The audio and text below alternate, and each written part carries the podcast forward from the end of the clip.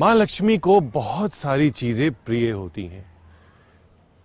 कहा जाता है कि सबसे ज़्यादा साफ़ सफ़ाई घर में जाले नहीं होने चाहिए टूटी फूटी चीज़ें नहीं होनी चाहिए। ये सब आपको अंदाज़ा है, ज्ञान है। लेकिन मंदिर में माँ लक्ष्मी के लिए ऐसा क्या रखें जिससे वह आकर्षित हो? आपको सात लक्ष्मी कौड़ी लेनी है। लक्ष्मी कोड़ी, यानी कि पीले रंग की कौड़ी होती है, बहुत ही सुंदर कौड़ी होती है और रेयर होती है। चमकदार होती है, लेकिन ध्यान दीजिएगा नेचुरल होनी चाहिए पॉलिश्ड नहीं होनी चाहिए।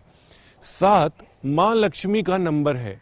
यह एक बहुत ही लकी नंबर होता है। अगर आप सात की गिनती में लक्ष्मी कौड़ी पूजा करके अपने मंदिर में रखते हैं तो शुभ माना जाता है। माँ लक्ष्मी का गायत्री मंत्र इस कौड़ी पर जाप करें, अपने उल्टे हाथ में कौड़ी रखें, सीधा हाथ उस पर रखें, माँ लक्ष्मी का गायत्री मंत्र इसका उच्चारण करें। तिलक करें और पीले कपड़े के ऊपर सात कोड़ियाँ एक एक करके आप रखें। दीपावली पर, धनतेरस पर, किसी भी शुक्रवार वाले दिन, किसी भी अच्छे मुहूर्त में आप इन कौड़ियों को अपने घर में, अपने घर के मंदिर में प्रतिष्ठित कर सकते हैं। ये एक ऐसी वस्तु है जिससे माँ लक्ष्मी बहुत आकर्षित होती हैं और आपके घर में, आपके मंदिर में रहना पसंद करती हैं। इसके बाद मैं आपको बता रहा हूँ कि सुपारी, पूरी सुपारी आपको लेनी है। इसके ऊपर मौली का धागा बांधना है और केसर का तिलक करना है। इसको आप पीले कपड़े पे या लाल कपड़े पे रख सकते हैं। ध्यान दीजिएगा, दोनों की पोटली, यानी कि कौड़ी की पोटली अलग होनी चाहिए, सुपारी की पोटली अलग होनी चाहिए। आप चाहें तो पीतल की डब्बी ले सकते हैं या ताम्र की डब्बी ले सकते हैं, यानी कि तांबे की डब्बी ले सकते हैं। स्टील की डब्बी, प्लास्टिक की डब्बी, कांच की डब्बी, शुभ नहीं मानी जाती है। चांदी की डब्बी में भी आपको नहीं रखना है। पीतल की डब्बी सबसे ज़्यादा अच्छी है।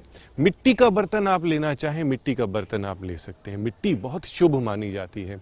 तो पहला मैंने आपको बताया कि कौड़ी रखनी है साथ, दूसरा आपको मैंने बताया कि सुपारी रखनी है। सुपारी पे आपने धागा बांधना है।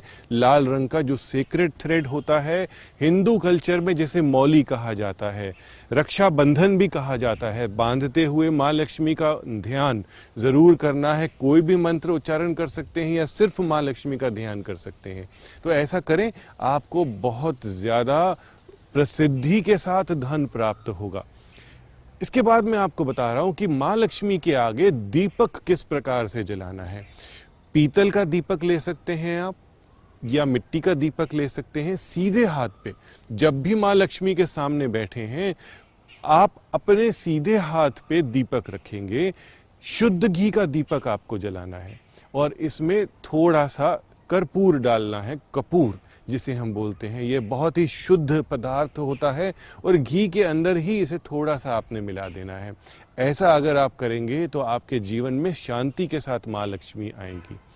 हम हर प्रकार से माँ की पूजा करते हैं।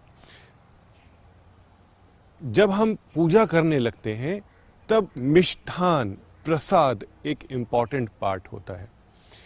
आप अगर घर के अंदर उनके लिए प्रसाद बनाते हैं, हलवाई से ना ला करके अपने घर में, अपने घर की किचन में, शुद्ध किचन में केसर वाले चावल, मीठे चावल अगर आप बना करके माँ के सामने प्रस्तुत करते हैं तो बहुत शुभ माना जाता है, बहुत ही प्रसन्न होती हैं माँ। तो आप केसर वाले मीठे चावल बना करके माँ को प्रसाद के रूप में चढ़ा सकते हैं। अगरबत्ती की बात करते हैं, धूप की बात करते हैं। बाँस वाली अगरबत्ती माँ के सामने आपने नहीं चलानी है। आपने गूगल की अगरबत्ती, जो बिना बाँस के होती है, ड्राई या गीली, किसी भी प्रकार से शुद्ध होनी चाहिए। शुद्ध गूगल की अगर आप अगरबत्ती माँ के आगे जलाते हैं तो भी ये बहुत ही अच्छा होता है अच्छा माना जाता है। तो त्यौहार का समय हो, जनरल समय हो, कोई भी समय हो, जब भी माँ लक्ष्मी की पूजा कर रहे हैं, इन बातों का अगर आप ध्यान रखते हैं तो बहुत शुभ माना जाता है। आपकी दीपावली, आपके पर्व बहुत ही अच्छे जाते हैं, क्योंकि माँ की पूजा मन से आपने कर ली तो कहते हैं कि लक्ष्मी के बिना कुछ भी नहीं होता। तो बिना लक्ष्मी आप नहीं रहें लक्ष्मीवान बने। Subscribe now for interesting and knowledgeable videos by Dr. Puneet Chawla